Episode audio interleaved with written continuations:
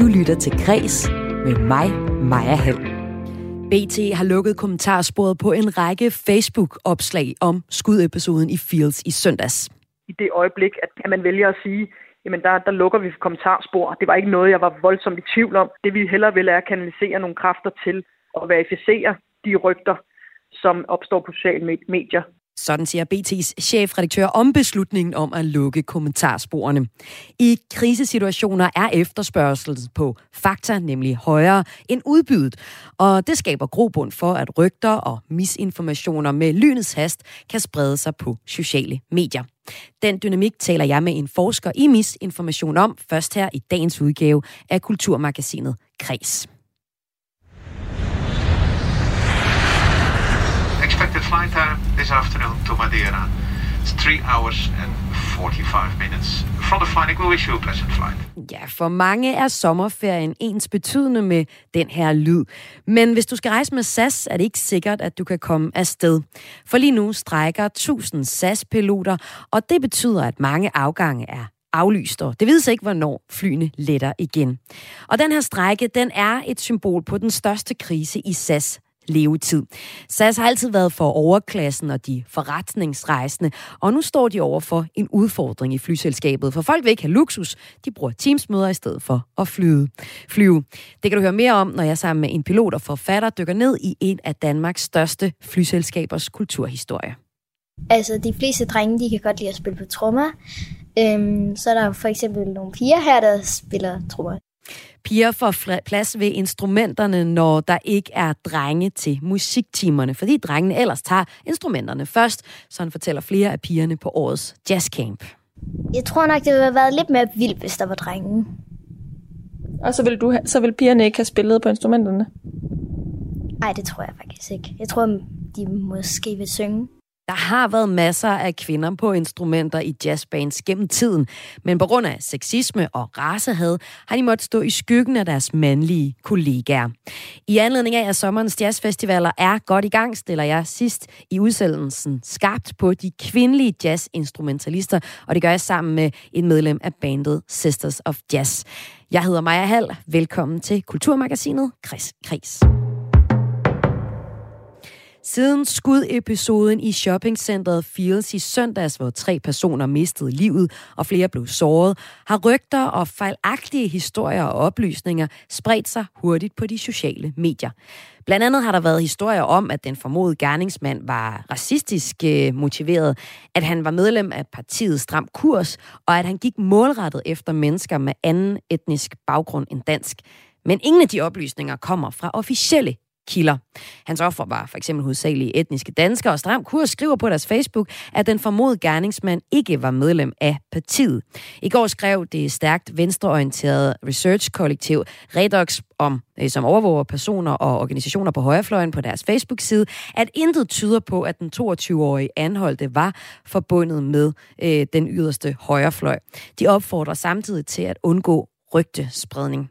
Netop for at undgå spredning af misinformation og ubekræftede oplysninger, har en række medier, som f.eks. Kristelig Dagblad, DR, TV2, Berlingske, Jyllandsposten, valgt at lukke for kommentarsporene på flere Facebook-opslag om hændelsen. Det gjorde de også øh, hos BT, hvor det meget hurtigt stod klart, at opslagene på Facebook vil kræve mange kræfter at moderere, altså at rette til. Det fortalte chefredaktør Pernille Holbøl, da min kollega Søren Berggring Toft talte med hende her inden udsendelsen.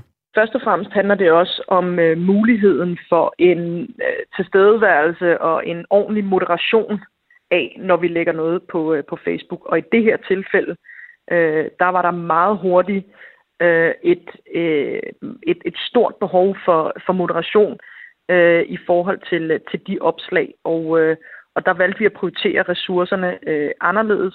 Og, og når jeg synes, man lukker for sporet i den sammenhæng, så handler det netop om, at vi kan ikke kvalificere de kommentarer, der kommer ind. Vi kan ikke, øh, hvad kan man sige, øh, behandle det kommentarspor øh, ansvarligt øh, i den situation, og derfor valgte vi at sikre, at, øh, at vi var ren øh, nyhedsdelende og ikke øh, debatskabende øh, i de timer.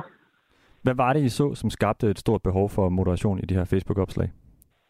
Øh, jamen, meget hurtigt faktisk. Øh, to ting. Øh, rygtespredning øh, udokumenterede rygter omkring øh, gerningsmanden eller formodet gerningsmand, øh, identitet, så var det øh, motiv, øh, var det terror, var det racistisk, var det det ene eller det andet, øh, og tre, øh, jeg synes, man ilter de her konspirationsteorier, hvis man lader det stå øh, øh, u, øh, ubemærket hen. Øh, så meget hurtigt øh, de, de tre ting. Øh, rygtespredning, øh, motivgranskning, og så det her med det, det iltede konspirationsteorier. Du har jo været i, øh, i nyhedsgamet i lang tid. Ser, du, ser vi i dine øjne en større tendens til øh, rygtedannelse og misinformation ved den her slags begivenheder, end vi gjorde tidligere? Det man kan sige er, at de sociale medier løber meget, meget hurtigere end øh, hvad skal man sige, klassiske medier. Øh, og, og for mig er det meget vigtigt i den her situation, at man adskiller øh, traditionelle medier, nyhedsmedier som BTR, fra sociale medier. Dermed ikke sagt, at sociale medier i sådan en her øh, sammenhæng jo ikke er øh, ekstremt øh, tilstedeværende for alle danskere, fordi jeg tror, der var rigtig mange, især øh, måske yngre mennesker, som fik rigtig mange informationer på sociale medier, før end de fik øh, kontekst øh, og bekræftede informationer øh, på, på klassiske medier. Så jeg ved ikke, om man kan sige, at det er blevet værre. Man kan sige, at det er blevet en meget, meget stor faktor og en stor øh, spiller i sådan nogle øh, situationer. Og det er så det, øh, både det, at de er blevet så stor en faktor, og det, at det går så hurtigt, det er det, der er med til at øge behovet for, for moderation hos medier hos jer? Altså, jeg synes, det er en meget enkel beslutning at træffe i det, i det øjeblik, at, at, øh, at, man, øh, at man vælger at sige, jamen der, der lukker vi kommentarspor. Det, det, det, var, det var ikke noget, jeg var voldsomt i tvivl om. Øh, det, jeg vil øh, gøre, det er også, at det vi hellere vil, er at kanalisere nogle kræfter til at verificere de rygter, som opstår på sociale medier, øh, sikre os, at den information, vi giver videre, så vidt muligt er bekræftet, men selvfølgelig også være klar over, hvad det er for en social medievirkelighed, vi er i, og hvad brugerne på siden også orienterer sig øh, hen imod, og hvad de får af informationer. Så, øh, så jeg synes sådan set, at den, den, den er meget enkel øh, i den situation at lukke for et kommentarspor sagde altså BT's chefredaktør Pernille Holbøl om baggrunden for at lukke for kommentarsporene på deres Facebook-opslag om skudepisoden i shoppingcenteret Fields i søndags. Aske Kammer forsker i blandt andet misinformation på Danmarks Medie- og Journalisthøjskole. Velkommen til Kreds. Mange tak. En række medier har altså lukket deres kommentarspor på Facebook-opslag om den her hændelse i Fields for at undgå spredning af misinformation og ubekræftede oplysninger. Hvad er det, der sker i en krisesituation, som den vi har set i søndags, som får rygter til at spredes så hurtigt, at rigtig mange medier vælger at slukke for deres kommentarspor? Jamen det, som sker i, i den situation, når, der sker, når de her meget voldsomme og meget pludselige begivenheder, de finder sted, det er jo, som jeg også siger i jeres indledning, at der er en meget, meget stor efterspørgsel efter information blandt mediebrugerne, altså efter noget, vi kan navigere i forhold til for at forstå, hvad det er, der sker, og, og hvor vi skal gå hen, og hvor vi absolut ikke skal gå hen. Øh, men samtidig så er der meget, meget lidt øh, information derude, som vi egentlig kan navigere efter. Øh, og der kan man jo godt forestille sig, eller der er det nemt at forestille sig i den situation, at folk, der lige har hørt et eller andet, deler det videre for at hvad skal man sige, bidrage til den samtale, der er, eller for at være del af det, eller de har hørt et eller andet, som de godt vil dele videre. Øh, og, og det tror jeg spiller en stor rolle i forhold til øh, netop de her rygter, der, der begynder at sprede sig. Altså, der sker noget, også, også det, at der sker noget meningsløst, som mm. vi godt vil prøve at skabe mening i der kan det jo godt være, at, at der er nogen, der begynder at sprede noget, som, som passer ind i deres verdensbillede. For ja, er det ikke netop det, der egentlig er sådan i sagens kerne, altså problemets kerne, at man ser noget, og man tænker, det lyder plausibelt, jeg deler det videre. Og på den måde, så øh, kommer sociale medier til at, at sprede mere misinformation, øh, ja. Jo, altså det øh, er der jo noget forskning, der, der tyder på i hvert mm. fald, at, at den information, som, som bekræfter det verdensbillede, vi har, eller den måde, vi ser det på, øh, det er noget, som, som vi også er mere tilbøjelige til mm. at stole på, og dermed også til at dele. Og der kan de sociale medier jo fungere som sådan en form for øh, forstærker, eller hvad vi nu skal kalde det, altså hvor, hvor de ting, som vi måske for, for et par årtier siden bare ville have talt med naboen om hen over hækken, det kan nå bredere ud, og det kan komme i kontakt med mange flere. Øh, på de sociale medier, end, end de ville kunne andre steder. Og så er vi jo så ret øh, hurtige til så at skyde skylden på de sociale medier for at sige, jamen vi er nok blevet mindre kildekritiske nu, hvor vi bare hurtigt kan dele noget. Omvendt så vil jeg også sige, at jeg står jo altid med kilden i min hånd. Jeg må altid google tingene, og man kan jo altid finde tilbage til det. Så er vi egentlig, vil du sige, blevet mindre kildekritiske, når der nu opstår så meget misinformation, at, at flere store medier vælger at lukke for deres øh, kommentarspor? Jeg ved faktisk ikke, om vi er blevet mere eller mindre øh, kildekritiske. Det er der andre, der sidder og forsker i, men det er ikke en, en forskning, jeg er bekendt med. Hvordan kan helt almindelige mennesker gøre øh, for at for, forhindre misinformationer og rygtedannelser i den her situation, som, som den vi så i søndags? Jamen noget af det, man skal gøre som bruger af sociale medier, det er jo, at, at man skal holde hovedet koldt, men hjertet varmt, som vi alle sammen gik og sagde for, for nogle år siden.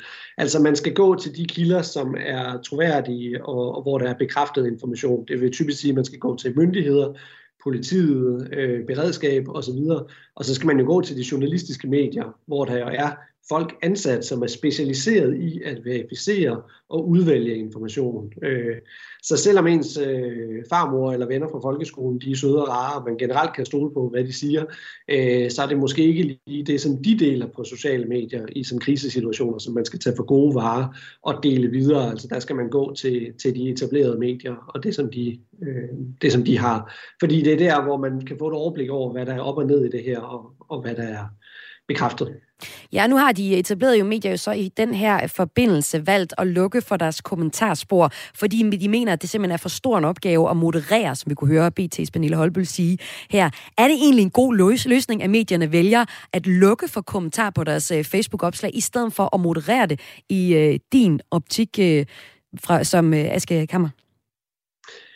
Altså i den bedste af alle verdener, der vil øh, medierne jo både kunne varetage den journalistiske opgave, som det er at, at dække de her ting, og kunne varetage den meget tunge og meget ressourcekrævende moderation, som der også er tale om. Men, øh, men nu lever vi jo desværre ikke i den bedste af alle verdener, så jeg kan udmærket forstå den prioritering, som øh, Pernille Holbøl her giver, øh, giver udtryk for, at de har truffet på BT. Øh, altså, der er kun de ressourcer, der nogle gange er på sådan en redaktion, og dem kan man jo vælge at bruge på at moderere den diskussion, der er på ens øh, sociale mediesider, øh, eller man kan bruge den på rent faktisk at behandle den, øh, de hændelser, som sker ude i samfundet. Men, men som medieforsker, så i den allerbedste verden, vil du så egentlig sige, at det var endnu bedre, hvis medierne havde ressourcerne til at moderere øh, i de her kommentarspor?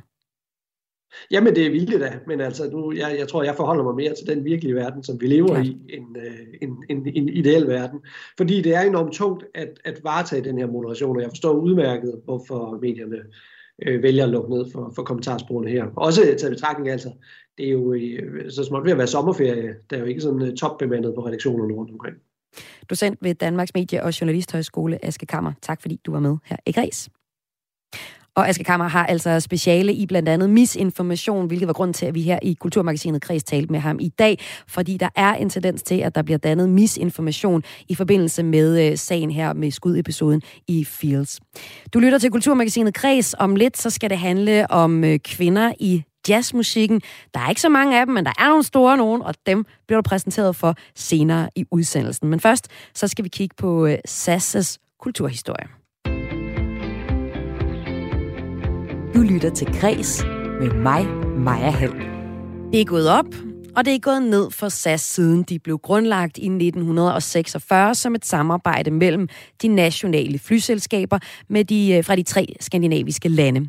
Men lige nu er de i en ekstra stor krise. Faktisk den største krise, de nogensinde har været i. SAS har været en del af Danmark-historien de sidste 100 år, hvor man politisk har prioriteret at holde selskabet flyvende. Men i går meldte 1000 SAS-piloter ud, at de strækker, og her til morgen har SAS ansøgt domstolen i USA om konkursbeskyttelse. Forfatter til bogen Danmarks flyvehistorie og pilot, Ole Sten Hansen, velkommen til. Mange tak. Du har fulgt SAS i mange år. Hvorfor er den her krise større end nogensinde for flyselskabet? Det er jo en krise, der bygger oven på andre kriser, der har været. Øh, det, det går jo helt tilbage til øh, 93, hvor at SAS mistede sin monopolstilling i dansk luftfart. Og øh, der er konkurrencen bare blevet hårdere og hårdere og hårdere. Andre er gået falit og gået ned.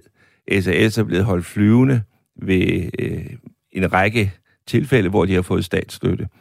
Øh, og, og nu er, er vi bare et skridt længere ned af den bakke, kan vi sige, hvor det er blevet hårdere og hårdere, priserne er blevet lavere og lavere, øh, og det bliver sværere og sværere at konkurrere.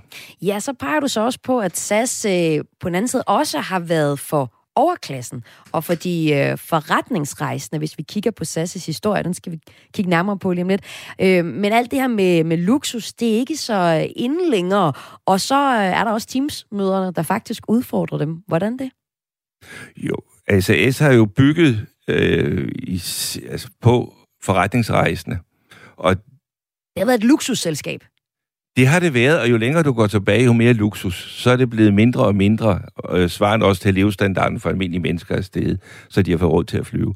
Men flere og flere forretningsfolk, også før coronakrisen, var jo begyndt også at kigge efter, jamen vi kan da godt spare firmaet for 2-3.000 kroner, når vi flyver til England hver uge, øh, ved at tage Ryanair for eksempel. Øh, og, og så har du... Øhm, øh, øh, øh, og så, og så er de måske også oven i købet, så har der været de teknologiske løsninger, der, der Ja, så kommer coronakrisen. Teamsmøder og ja, så videre. Ja. De kommer ind, og de, de forstærker altså kun tendens, der var der i forvejen. Men de forretningsrejsende er jo nogen SAS rigtig savner, og de får dem ikke tilbage, slet ikke i det omfang, som de var engang. Og det vi skal nemlig starte med, hvordan det var engang. Lad os lige få rullet SAS' historie ud, fordi SAS' historie er også en del af Danmarks historie, også en del af vores øh, selvforståelse, vores kulturelle selvforståelse den lider ikke knæk, kan jeg godt love dig, for lige om lidt, så skal vi høre fra nogen ude fra virkeligheden, nogle helt almindelige mennesker, om hvordan de har det med SAS. Og det er ikke så storladen, som det måske var i 46, da SAS opstod, som de fleste kender. Hvad var der særligt ved SAS dengang? Altså, al flyvning var noget helt særligt. Piloterne var helte, øh, og, og øh, man fulgte levende med i alle mulige former for luftfart. Og der, hvor SAS virkelig letter, kan man sige, øh, det er i 50'erne, hvor at øh, det lykkedes for SAS at etablere ruter hen over Nordpolen til det vestlige Amerika og helt til Japan. Og det er der ingen andre, der kan. Og det, det, det, det er samarbejdet. Ikke mindst nordmændene er med til at skabe øh, den navigation, de navigationsmuligheder, der skal til for at navigere derop. Øh, og ingen andre kan lave det og vi er pavestolte af det. Også selvom øh, en, en flybillet for en almindelig lønnet lønmodtager i 50'erne, øh, der svarer billetprisen til et, en årsløn. Så det, det, er jo, det er jo langt ud over, hvad, hvad folk kan komme øh, til at opleve selv. Og der kan man sige, at amerikanerne, øh, de kom jo heller ikke til månen, men de var rigtig, rigtig stolte af at være de første, øh, der landede derop. Og det er lidt det samme forhold til SAS. Vi er pavestolte af det i Danmark, selvom at øh, det egentlig er et fortal, der har mulighed for at komme ud og flyve med det. Men som du siger, der i 50'erne, der øh, sker der virkelig noget øh, stort, også fordi, at øh, de første kan flyve til Nordpolen. Ja, de flyver jo hen over Heller hen over Nordpolen, ja. Og, og, og det er jo den her navigationsudfordring, man har, fordi et kompas når underligt rundt, når man kommer derop, og alt er hvidt. Så hvordan finder man vej? Øh, og det er det, som det lykkes SAS den, at knække den nød så man kan komme den genvej til Japan. Og øh, 50'erne var stor for SAS, og det fortsætter jo sådan set, hvis jeg lige skal komme med nogle blæretal fra, fra SAS, så i 1960 åbner SAS sit første hotel, som ligger i København. I 65 bliver SAS det første luftfartsselskab til at introducere det elektroniske reservationssystem. 65, det er lang tid tilbage, ikke? Jo. 82 er SAS det mest punktlige luftfartsselskab, og i 83 får SAS udmærkelsen som årets flyselskab. Frem til 93, der havde de monopol på flyvning fra danske lufthavne, men så sker der noget i 93. Du var inde på det før. Ja, der kommer det, man kalder dereguleringen, og det kommer fra EU, hvor øh, de går ind og siger, at øh, der skal være fri konkurrence i luftfarten. Og det betyder, at øh, de fast aftalte priser, der var mellem de nationale luftfartsselskaber øh, rundt omkring i Europa, at de ikke længere holdt. Så man åbnede for konkurrence. I første omgang, de første år, mærkede man det ikke så stærkt. Øh, SAS indførte sit bonusprogram for at knytte kunderne lojalt til sig, så de kunne tage familien med på ferie på alle de bonuspoint, de sparede op. Men så kom lavprisselskaberne sidst i 90'erne. Og det er den helt store revolution, ikke bare i dansk luftfart, men i europæisk luftfart. Fordi lavprisselskaberne kørte med priser, som man synes var fuldstændig umulige men de tjente ikke desto mindre penge på det. Og det er der, hvor at... at øh, Kniven bliver stukket ind Ja. i første omgang. og man kan jo lige tilføje, at, at de andre gamle selskaber, der gerne ville have SAS-monopolet brudt, Mærsk, Kemper, Sterling, de gik alle sammen for lidt. Og øh, så er der jo så dig, Ole Sten Hansen. Jeg kunne godt tænke mig at høre dig. Du er forfatter til bogen Danmarks flyvehistorie, og så er du også pilot. Ja. Af hvilken grund blev valgte du at blive pilot? Det er jo, fordi jeg altid har beskæftiget mig med flyvning. Jeg er blevet det ret sent i, i mit øh, liv, øh, men jeg har fløjet en masse med øh, andre og fotograferet. Øh, både ting på jorden, men først og fremmest fly op i luften. Så det ligger som en naturlig del af mit arbejde at flyve, og det giver altså en bedre forståelse for alle mekanismerne, når man også styrer selv. Helt sikkert. Og er der noget i SAS' historie, som også har været vigtigt for dig i fascinationen af flyve, øh, og at flyve? Altså, jeg, jeg er jo vokset op, skal vi sige, lige med det sidste af storhedstiden. Øh, og SAS har der været noget særligt. Ikke at jeg som ung nogensinde forestiller mig, at jeg skulle få råd til flybilletterne. Det ville jeg heller ikke have med de lønninger, jeg havde. Øh, men øh, SAS er jo en del af vores historie, og, og det er et selskab, som har været med til at placere øh, Danmark på, på verdenskortet øh, inden for, for flybranchen, kan man sige. Og så når vi jo så op til øh, i dag, og situationen for SAS i dag, altså lige nu så er der 1000 piloter, der strækker. SAS har ansøgt om konkursbeskyttelse. Det er anslået, at strækken kan komme til at påvirke op mod 250 daglige flyafgange i Danmark, og det vil få betydning op for øh, 30.000 passagerer i Danmark, Sverige og Norge. Jeg kan se på Facebook, der er masser, der brokker sig og ærger sig. Min kollega Esben Lund, han har mødt nogle af danskerne og øh, på en, en lidt blæsende gågade i Aarhus og spurgt dem om deres tanker om SAS lige nu. De havde et meget blandet forhold til flyselskabet. Prøv at høre her. Hvad er det første, du tænker på, når at, øh, jeg siger ordet SAS? Jamen, så tænker jeg på det nordiske, på det nationale. Det vi, vi er en del af som danskere. Så en god ting. Bortset fra den sidste udvikling selvfølgelig. Men ellers, ja, stabil.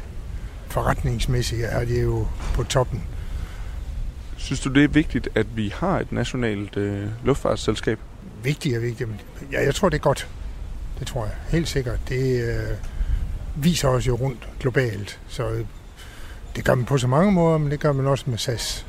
Så ved man, hvor det kommer fra. Danmark bliver lidt mere voksen. Lige for tiden så er det strække, arbejdsnedlæggelser, manglende flyafgange. Ledere, der er lidt for magtfuldkommende. Hvorfor det? Jamen, de går ud og siger, at vi har givet os, vi har givet os, vi har givet os. Øh, Så hører man den modsatte side. Det har de også. Der må være en eller anden, der taler forkert.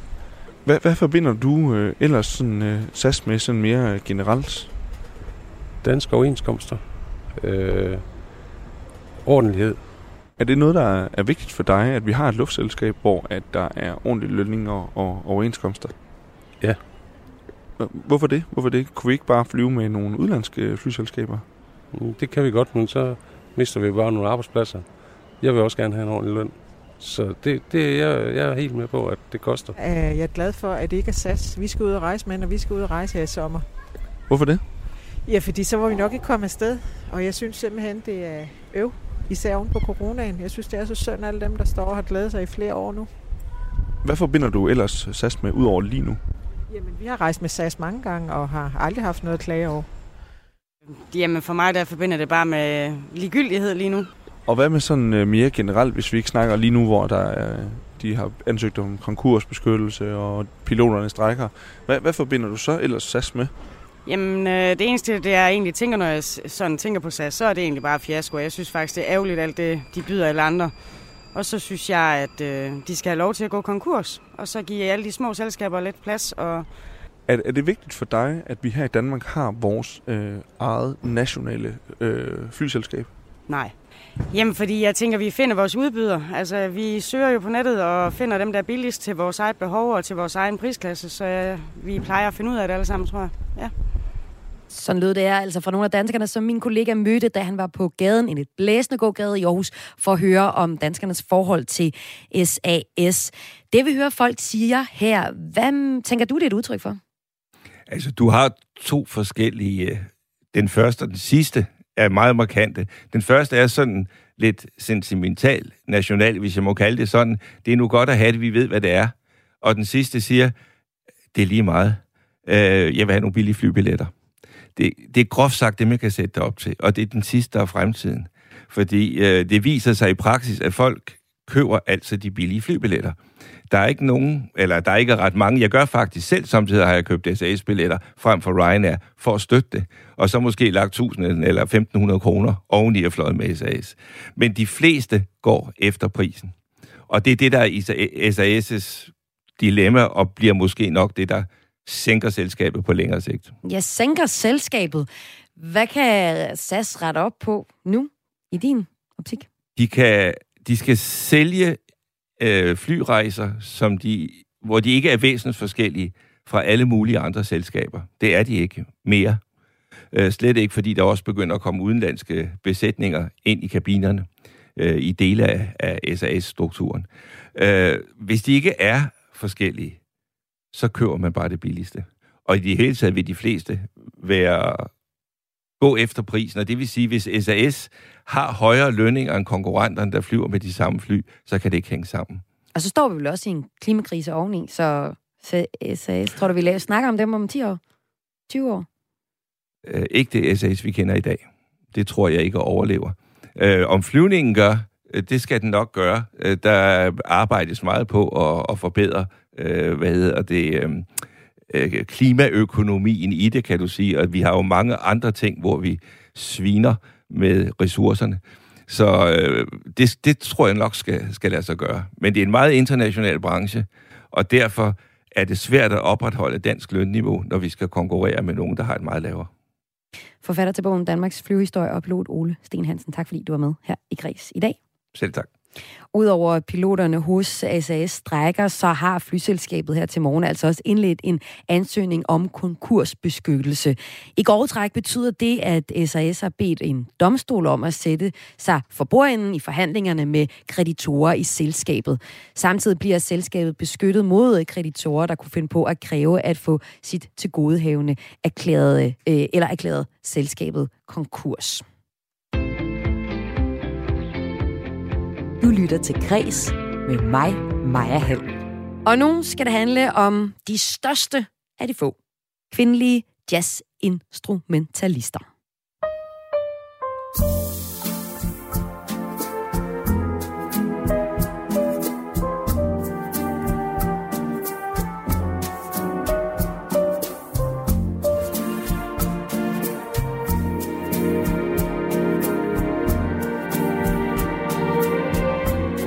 Copenhagen Jazz Festival er i fuld gang, og Aarhus Jazz Festival starter også her i weekenden. På øh, dagens festivalplakat fra Copenhagen Jazz Festival er den spanske flamingosanger Paloma Pradal på forsiden, eller sådan på det store billede. Ikke? Og mange øh, kender nok også øh, nogle jazzmusikere. Men selvom du måske godt kan komme tanker om en kvindelig jazzmusiker eller to, og sommerens festivaler også anstrenger sig for at fremhæve kvinderne på deres plakater, så er der reelt set forsvindende få kvinder, der spiller jazzmusik. Det forsøger et internationalt tiltag at lave om på, som du kan høre mere om øh, lige om et øjeblik. Og det vil vi her på Radio 4 også lave lidt om på, for jeg får nemlig besøg fra en fra bandet Sisters of Jazz, der gennem deres musik fortæller om kvinder i jazzhistorie. Pianist er altså en del af bandet Sisters of Jazz. Katrine Frølund, velkommen til Kreds. Tak skal du have. Hvor øh, du har jo også en personlig historie i jazzen. Hvordan har du oplevet det at være kvinde i jazzmusikken? Jeg synes, det tog lang tid for mig at finde min, øh, min egen stemme i musikken. Øhm, hvis man godtager den præmis, at der er forskel på mænd og kvinder, så, øhm, kan man jo sige, at jazzen er skabt af en, en mande, øh, en stor skare af, af mænd, og, øh, og jeg tror, jeg synes i lang tid, at jeg forsøgte at havde nogle forbilleder, som jeg forsøgte at lede efter en, en jagte, en lyd, som var maskulin, og det tog mig lang tid, øh, før jeg fandt ud af, at det måske var okay, ikke at skulle jagte den lyd, men at der var plads til en lyd, der var mere mig. Ja, hvad var det for en lyd, du jagtede? Øh, det var noget med at spille hurtigt og kraftigt og fylde meget, tror jeg. Øhm, og så blev det mere og mere, øh, fandt, jeg, fandt jeg ud af, at jeg måske bare interesserer mig mere for, for klang og vider og højt til loftet og musik, der, øh, der formidler følelser, tror jeg. Ikke at det andet ikke er fedt. Jeg elsker musik, der går øh, lige i fødderne og øh, lige i, i kroppen, så man får lyst til at bevæge sig, og, og det er super sjovt og fedt at spille hurtigt. Det har bare taget mig rigtig mange år at øh, nå dertil, hvor jeg kan det. Og, øh, og det var frustrerende i lang tid. Så jeg tror, jeg jagtede noget, som var, som var svært, og som måske ikke lige lå til mig. Eller ikke lige lå til højre ben i hvert fald. Hvorfor tror du, det var så svært at, at finde ud af, hvad, det så, hvad der så var dig i jazzen? Øhm, altså, det, jamen jeg tror bare, det handlede om, at jeg, at jeg, jeg ligesom ikke fandt... Øh, det tog lang tid at finde lyden og finde... Og måske også øh, ikke rigtigt at have, et, øh, have nogle...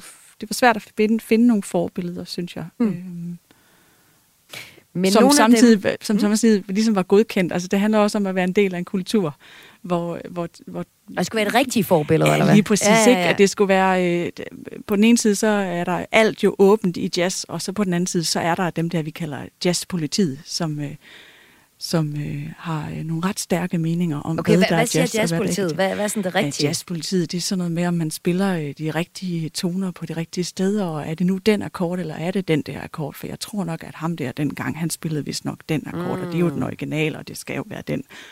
Øhm, og øh, man skal kunne spille hurtigt, og man skal kunne spille toft og hårdt og energifyldt og sådan noget. Ikke? Så, så der, det, der, jeg synes, der var meget, øh, der var meget smagsdommeri undervejs. Men øh, nu i blandt andet bandet Sisters of Jazz, der øh, fokuserer du på at fortælle om jazzens kvinder og fortælle nogle andre historier, end jazzpolitiet ellers går og fortæller. Hvorfor gør du det? Øhm, det startede egentlig som øh, den svenske jazzsangerinde øh, Anna Pauline Andersen havde været på en udstilling i London, hvor man prøvede at fremhæve nogle af de kvinder, der, der levede bag ved de store kunstnere. Øhm, ligesom vi i, i Danmark har Anna Anker og... Øhm, og det, så fik hun inspiration til, at øh, måske der var sådan nogen, må ikke der var sådan nogen i, øh, i jazzens verden også. Og så gik hun i gang med at researche og lave det her band. Og, øhm, og, og vi har bare syntes, det var enormt sjovt og virkelig interessant at dykke ned i den der verden og finde ud af. Og når vi nu spiller den der jazzstandard, eller den der sang, som vi altid spiller, hey, vidste du egentlig, at det var en kvinde, der har skrevet teksten til den her? Eller vidste du egentlig, at det var en kvinde, der har skrevet melodien til det her nummer, som vi går og spiller hele tiden? Vi har jo en, en stor sangbog, som vi, øhm, som vi hele tiden går og spiller. Og øh, den øh, sangbog, i hvert fald de kvindelige øh, sider i sangbogen, den øh, skal du også præsentere os øh, for nu. Du har taget øh, nogle kvindelige øh, jazzmusikere øh, med, som vi skal introduceres for. Øh, for der er kvindelige musikere, men der er også forsvindende få, der spiller jazz. Og i det hele taget er der få kvinder, der tjener penge på at spille musik. Øh, for ikke tale om, hvor få der så egentlig kan, kan leve af det også. En ny rapport fra Koda, øh, den forening, som skriver øh, sikre betaling til komponister og sangskrivere, når deres musik bliver brugt i det offentlige rum, viser, at kun 10 procent af den samlede udbetalingsbeløb for øh, 2021 gik til kvinder. Det tal harmonerer øh, ikke helt med, at Kodas medlemmer samtidig består af en femtedel kvinder, hvilket heller ikke er noget prangende tal. Så der mangler kvinder i det hele taget i musikken, og også i jazzen. Øhm, du skal præsentere os for nogle øh, forbilleder, og mener også, at, at forbilleder er noget af det, du har manglet, noget af det, der kan få flere kvinder ind i jazzen. Og øh, vi skal høre nogle øh, eksempler. Men inden det, så skal vi øh, på besøg på en jazzcamp. Hver sommer så afholder øh, musikskoler over hele landet jazzcamps for piger i alderen 10-15 år. Camps, der også finder sted faktisk i Polen, Sverige, England og, og Finland. Min kollega Karoline Kjær Hansen har så været på den her i Aarhus, og hun har mødt øh, nogle af dem, der deltager i campen, hvor den bliver afholdt på Aarhus Musikskole. Lad os lige prøve at høre, hvad de fortæller om at spille i en jazzcamp kun med piger. Jeg hedder Anna, jeg er 12 år gammel, jeg spiller trommer og klaver, og så kan jeg også godt synge. Jeg er taget for jazzcamp for piger, fordi at jeg synes, det lød spændende og fedt. Og øhm, jeg gad bare gerne prøve at lære at spille noget andet end pop. Jeg synes, det er fedt, at de gerne vil have flere piger til at spille musik.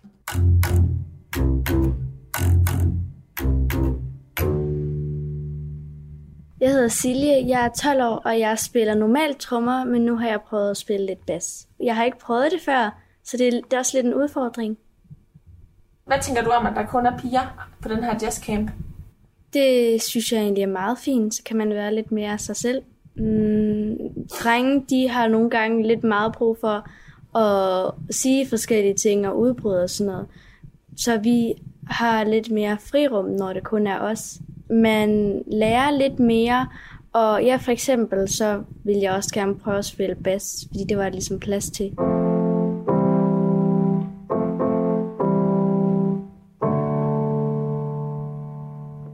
Jeg hedder Anna, jeg er 10 år, og jeg spiller klaver. Og hvorfor er du på jazzcamp for piger? Mm, Fordi mine forældre har noget arbejde, og så i stedet for en SFO, så vil det være sjovere med jazzcamp. Er det første gang, du prøver jazzcamp for piger? Ja, det er det faktisk. Hvordan er det så? Det er faktisk meget fedt. Hvorfor er det meget fedt? Øh, fordi man ligesom skal øve på noget hele tiden, og så skal man spille med andre. Det har jeg ikke prøvet før. Hvordan er det at spille med andre, som er piger? Det er faktisk også meget sjovt. Er det anderledes, end når der er, er drenge? Helt bestemt. Kan du prøve at fortælle lidt om, hvordan det er øh, anderledes? Altså, det vil sige måske, at for eksempel pi, altså de fleste drenge, de kan godt lide at spille på trommer. Øhm, så er der for eksempel nogle piger her, der spiller trommer, eller faktisk en. Jeg tror nok, det ville have været lidt mere vildt, hvis der var drenge. Og så vil, du, ha- så vil pigerne ikke have spillet på instrumenterne? Nej, det tror jeg faktisk ikke. Jeg tror, de måske vil synge.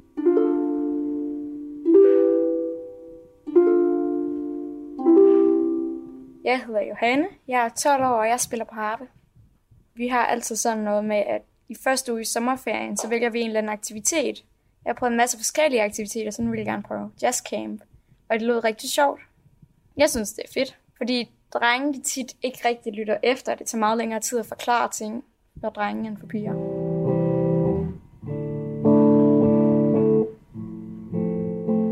Jeg hedder Johanne, jeg er 12 år gammel, og så spiller jeg guitar. Og hvorfor er du på jazzcamp for piger? Altså, jeg synes, det er rigtig sjovt at spille noget musik med andre mennesker, fordi det gør jeg ikke så tit mere. Jeg spillede meget selv, eller bare på guitar. Og så synes jeg også, det var rigtig fedt, at det bare var med piger, fordi man sådan kunne få flere venner, gode venner hernede. Fordi hvis der er drengene, så tror man ikke, sådan, at man vil sådan være så meget sig selv. Hvorfor ikke det? Det ved jeg ikke, fordi at der er ingen anelse faktisk. Ja, så lød det altså fra nogle af de piger, der var på årets jazzcamp. En camp kun for piger. Og med mig i studiet har jeg også en kvinde, Katrine Frølund, der er pianist og spiller i bandet Sisters of Jazz. Kan du genkende dig selv i noget af de her unge piger mellem øh, 10 og 15 fortæller? Øh, det ved, jeg ved i virkeligheden meget mærke i, at der, der var flere, der på en eller anden måde sagde, at eller der var i hvert fald en, der halvvejs sagde, at hvis der var drenge med, så var det dem, der fik lov at spille trommer, Ja. og, så, og, så skulle vi, og så skal pigerne nok synge. Ja. Sådan var det også i mit musiklokale. Ja, det var ikke også? jazz, det var bare musik i det hele taget. Ja. Ja. Og sådan er det øh, bare desværre rigtig, rigtig mange steder. Mm. Og, øhm, og jeg interesserer mig enormt meget for de skjulte øh, fordomme eller skjulte biases, som mm. vi har, alle sammen har, og som er virkelig subtilt og meget øh, ubevidst. At vi ligesom gør os forestillinger om, hvad når en trommeslager, det er i hvert fald nok en mand, og en, så pigerne, de skal synge. Øhm, og jeg tror bare, at det er øh, så vigtigt, at vi, øh, at, vi, at vi er opmærksom på, at vi ikke kommer til at sætte hinanden i bås på den måde. Har du selv Men- oplevet den forskelsbehandling, når du nu har valgt øh, musikkens vej? Øhm, altså, jeg er jo pianist, og, og igennem historien, øh, hvis man sådan kigger på det, så ser det ud som om, at klaver er, øh, har været et sådan, socialt accepteret instrument for kvinder. Der er mm. i hvert fald rigtig mange af de instrumentalister, øh, igennem, kvindelige instrumentalister igennem historien, der har været pianister. Øhm, men jeg ved ikke, jo, forskelsbehandling. Jeg, ah, jeg synes, det er svært, fordi jeg synes også, det er vigtigt at pointere, at det er jo ikke, fordi det er synd for os, eller Mm. det, vi skal jo ikke være ofre. Mm-mm. Øhm, øh, jeg, jeg, det handler mere for mig rigtig meget om, om mangfoldighed og om, at, øh, at man, skal, man skal have lov at prøve, at vi alle sammen skal have lov at være. Og derfor så er det virkelig vigtigt, at vi ikke kommer til at sætte hinanden i bås på forhånd, tror jeg. Og måske også vigtigt, at vi har nogle øh, forbilleder at se ja. frem til og op til. Og øh, nogle af dem skal du præsentere os øh, for nu. Du har taget nogle eksempler med på kvindelige jazzinstrumentalister, som øh, du synes, vi burde kende. Og øh, den første, det er Mary Lou Williams. Hvem var hun? Ja, altså jeg har lige lyst til først at sige, at øh, to ting. Et, der findes fuldstændig fantastiske kvindelige sangerinder øh, derude i dag og i, i, i jazzens historie. Og grund til, at jeg ikke har øh, ikke fremhæver dem her, er fordi det ligesom handler måske om, om instrumentalisterne. Så, mm. bare, så det er sagt, at der er ikke nogen, der sidder derude og føler sig overset. øhm, og, øhm, og mange af dem kan man finde på øh, årets um, jazzfestivaler, ja. som er i fuld gang lige nu. København og Aarhus. Øh, ja, lige præcis. Ja. Ja. Øhm, Mary Lou Williams var øh, pianist og komponist og, og arrangør. Hun, øhm, hun spillede blandt andet i, i Duke Ellingtons orkester, øh, som var sådan en kæmpe orkesterleder i 30'erne og 40'erne, der rejste rundt i hele USA med, Øh, med orkester. Altså, øh, The Thing dengang var jo at gå ud og danse. Man, det var ikke, de fleste havde en radio, men man havde i hvert fald ikke tv, og underholdning det var enten at gå i biografen, eller gå ud og danse om aftenen. Og øh, så hun spillede i det her orkester, og var også arrangør for det. Øh, hun blev mentor og lærer for nogle af de aller, aller største øh, jazzmusikere i, øh, i der i 30'erne, 40'erne, 50'erne, blandt andet øh, Miles Davis og øh, Charlie Parker. Øh. Og det er jo vildt, du siger ikke Miles Davis, øh, Charlie Parker. Dem kender jeg godt. Duke Ellington kender jeg godt. Ja. Mary Lou Williams, hende har jeg sgu aldrig hørt om før. Nej, vel? Det er vildt nok. Ja. Men lad os lige høre lidt fra hende her. Ja. Her er det uh, nummeret Walking.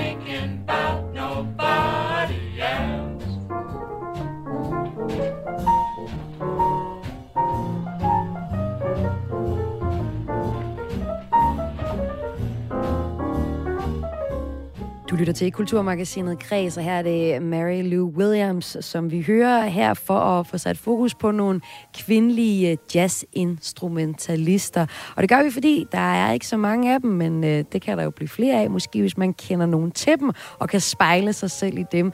Derfor har jeg lige nu pianist og øh, bandmedlem af Sisters of Jazz, Katrine Frølund, med til at præsentere os til nogle af de her jazzinstrumentalister. Og hvorfor er du særlig inspireret af hende her?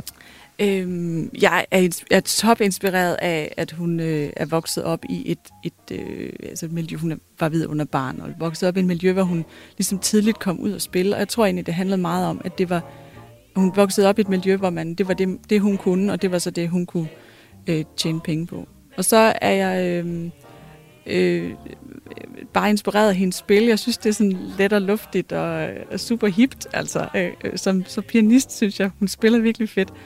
Øhm, og øh, ja, hvis bare, altså hun er bare sej, synes jeg. Ikke? Altså, super sej. Bare super sej. Øhm, der går sådan en historie om, at hun, øh, hun jo spillede med Duke Ellington der, og øh, de rejste rundt i USA, og, øh, og der var en koncertarrangør, eller, eller ja, der på et tidspunkt sagde, ej nej nej, hende der kvinde der, hende kan vi ikke have med, det kan ikke lade sig gøre. Vi kan ikke have en kvinde på scenen på den måde. Øhm, og så siger Duke Ellington så, at øh, altså enten så spiller Mary Lou, eller så spiller vi slet ikke. Oh.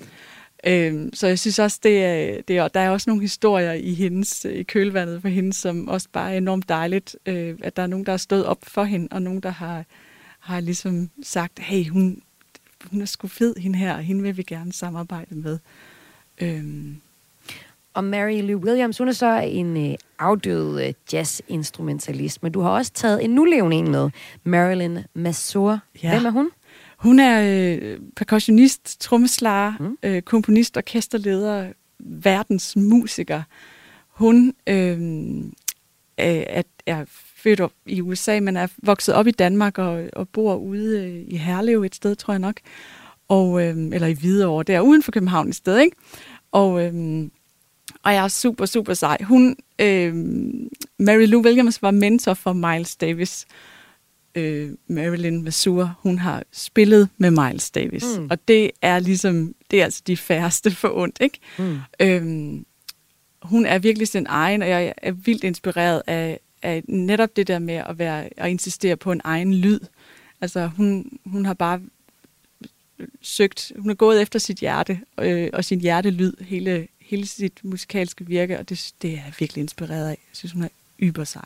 Vi skal høre lidt af nummeret Dance of the Praying Music. Hvis du skal prøve at sætte nogle ord på, hvad det er for et univers, der er helt særligt hos hende, eller hvordan lyden øh, er hos hende, hvordan er det så?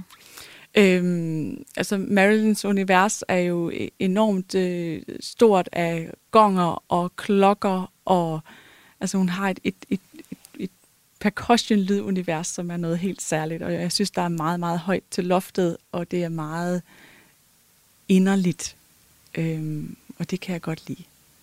Lad os høre det her.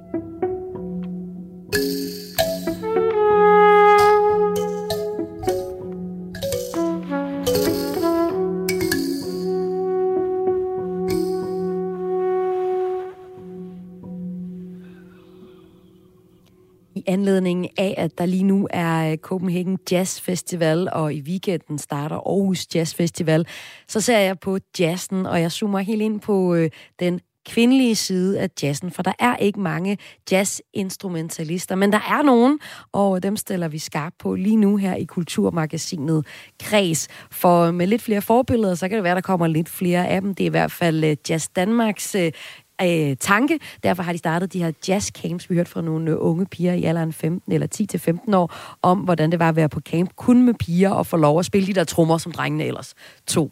Med mig har jeg pianist og bandmedlem af Sisters of Jazz, Katrine Frølund.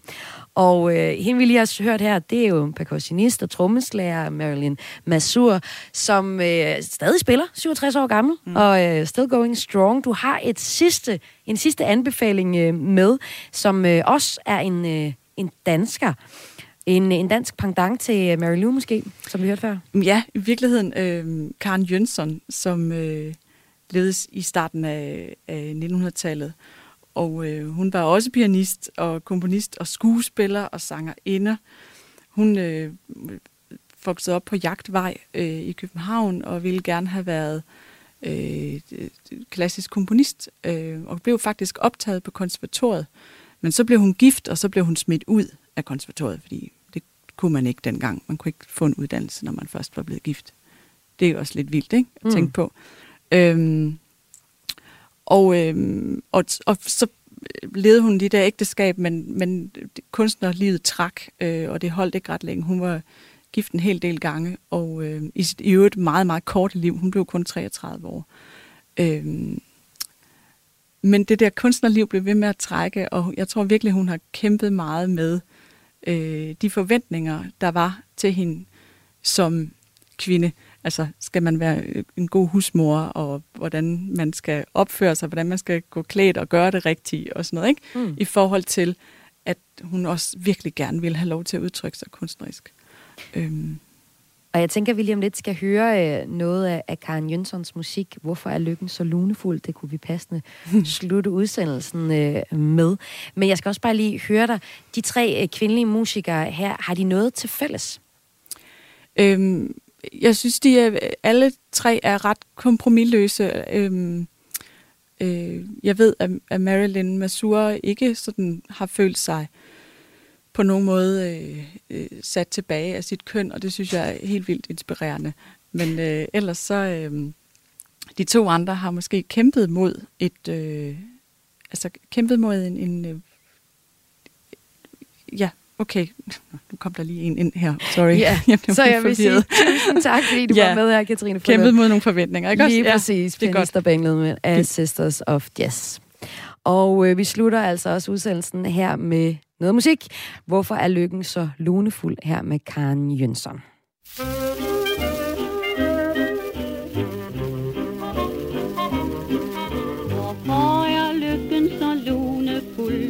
hvorfor er glæden så kort? Ak ofte er livet så meningsløst hårdt. Hvorfor dog stole på kærlighed, og hvorfor dog smile derved? for smilet bliver tårer, før solen går ned. Den ven, du tror holder af dig, måske går han fra dig. Alt det, han gav dig sit ord på, og svor på, er glemt. Hvorfor er lykken så lunefuld, og hvorfor er glæden så kort, og ham som du elsker, hvorfor går han bort?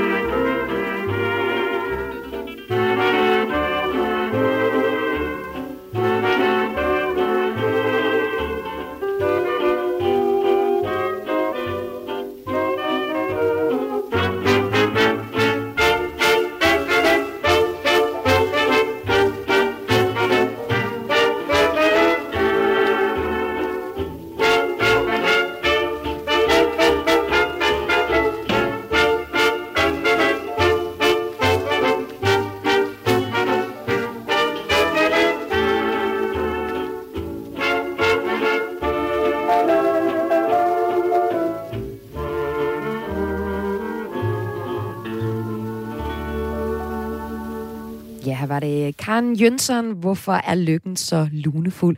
Altså det tredje eksempel på en øh, jazz øh, instrumentalist, som vi altså hørte her i indslaget om kvindelige øh, jazzmusikere.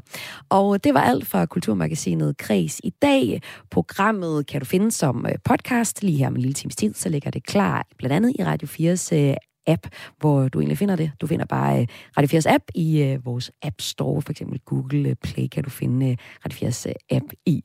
Udsendelsen her var tilrettelagt af Søren Berggren Toft, Esben Lund og Karoline Kjær Hansen. Jeg har været dit vært de sidste 55 minutter. Mit navn er Maja Hall, og jeg er tilbage med en ny omgang Kreds i morgen. Hvis du kunne tænke dig at komme i kontakt med os øh, her på redaktionen, så send en mail til kreds radio4.dk k r a e s radio4.dk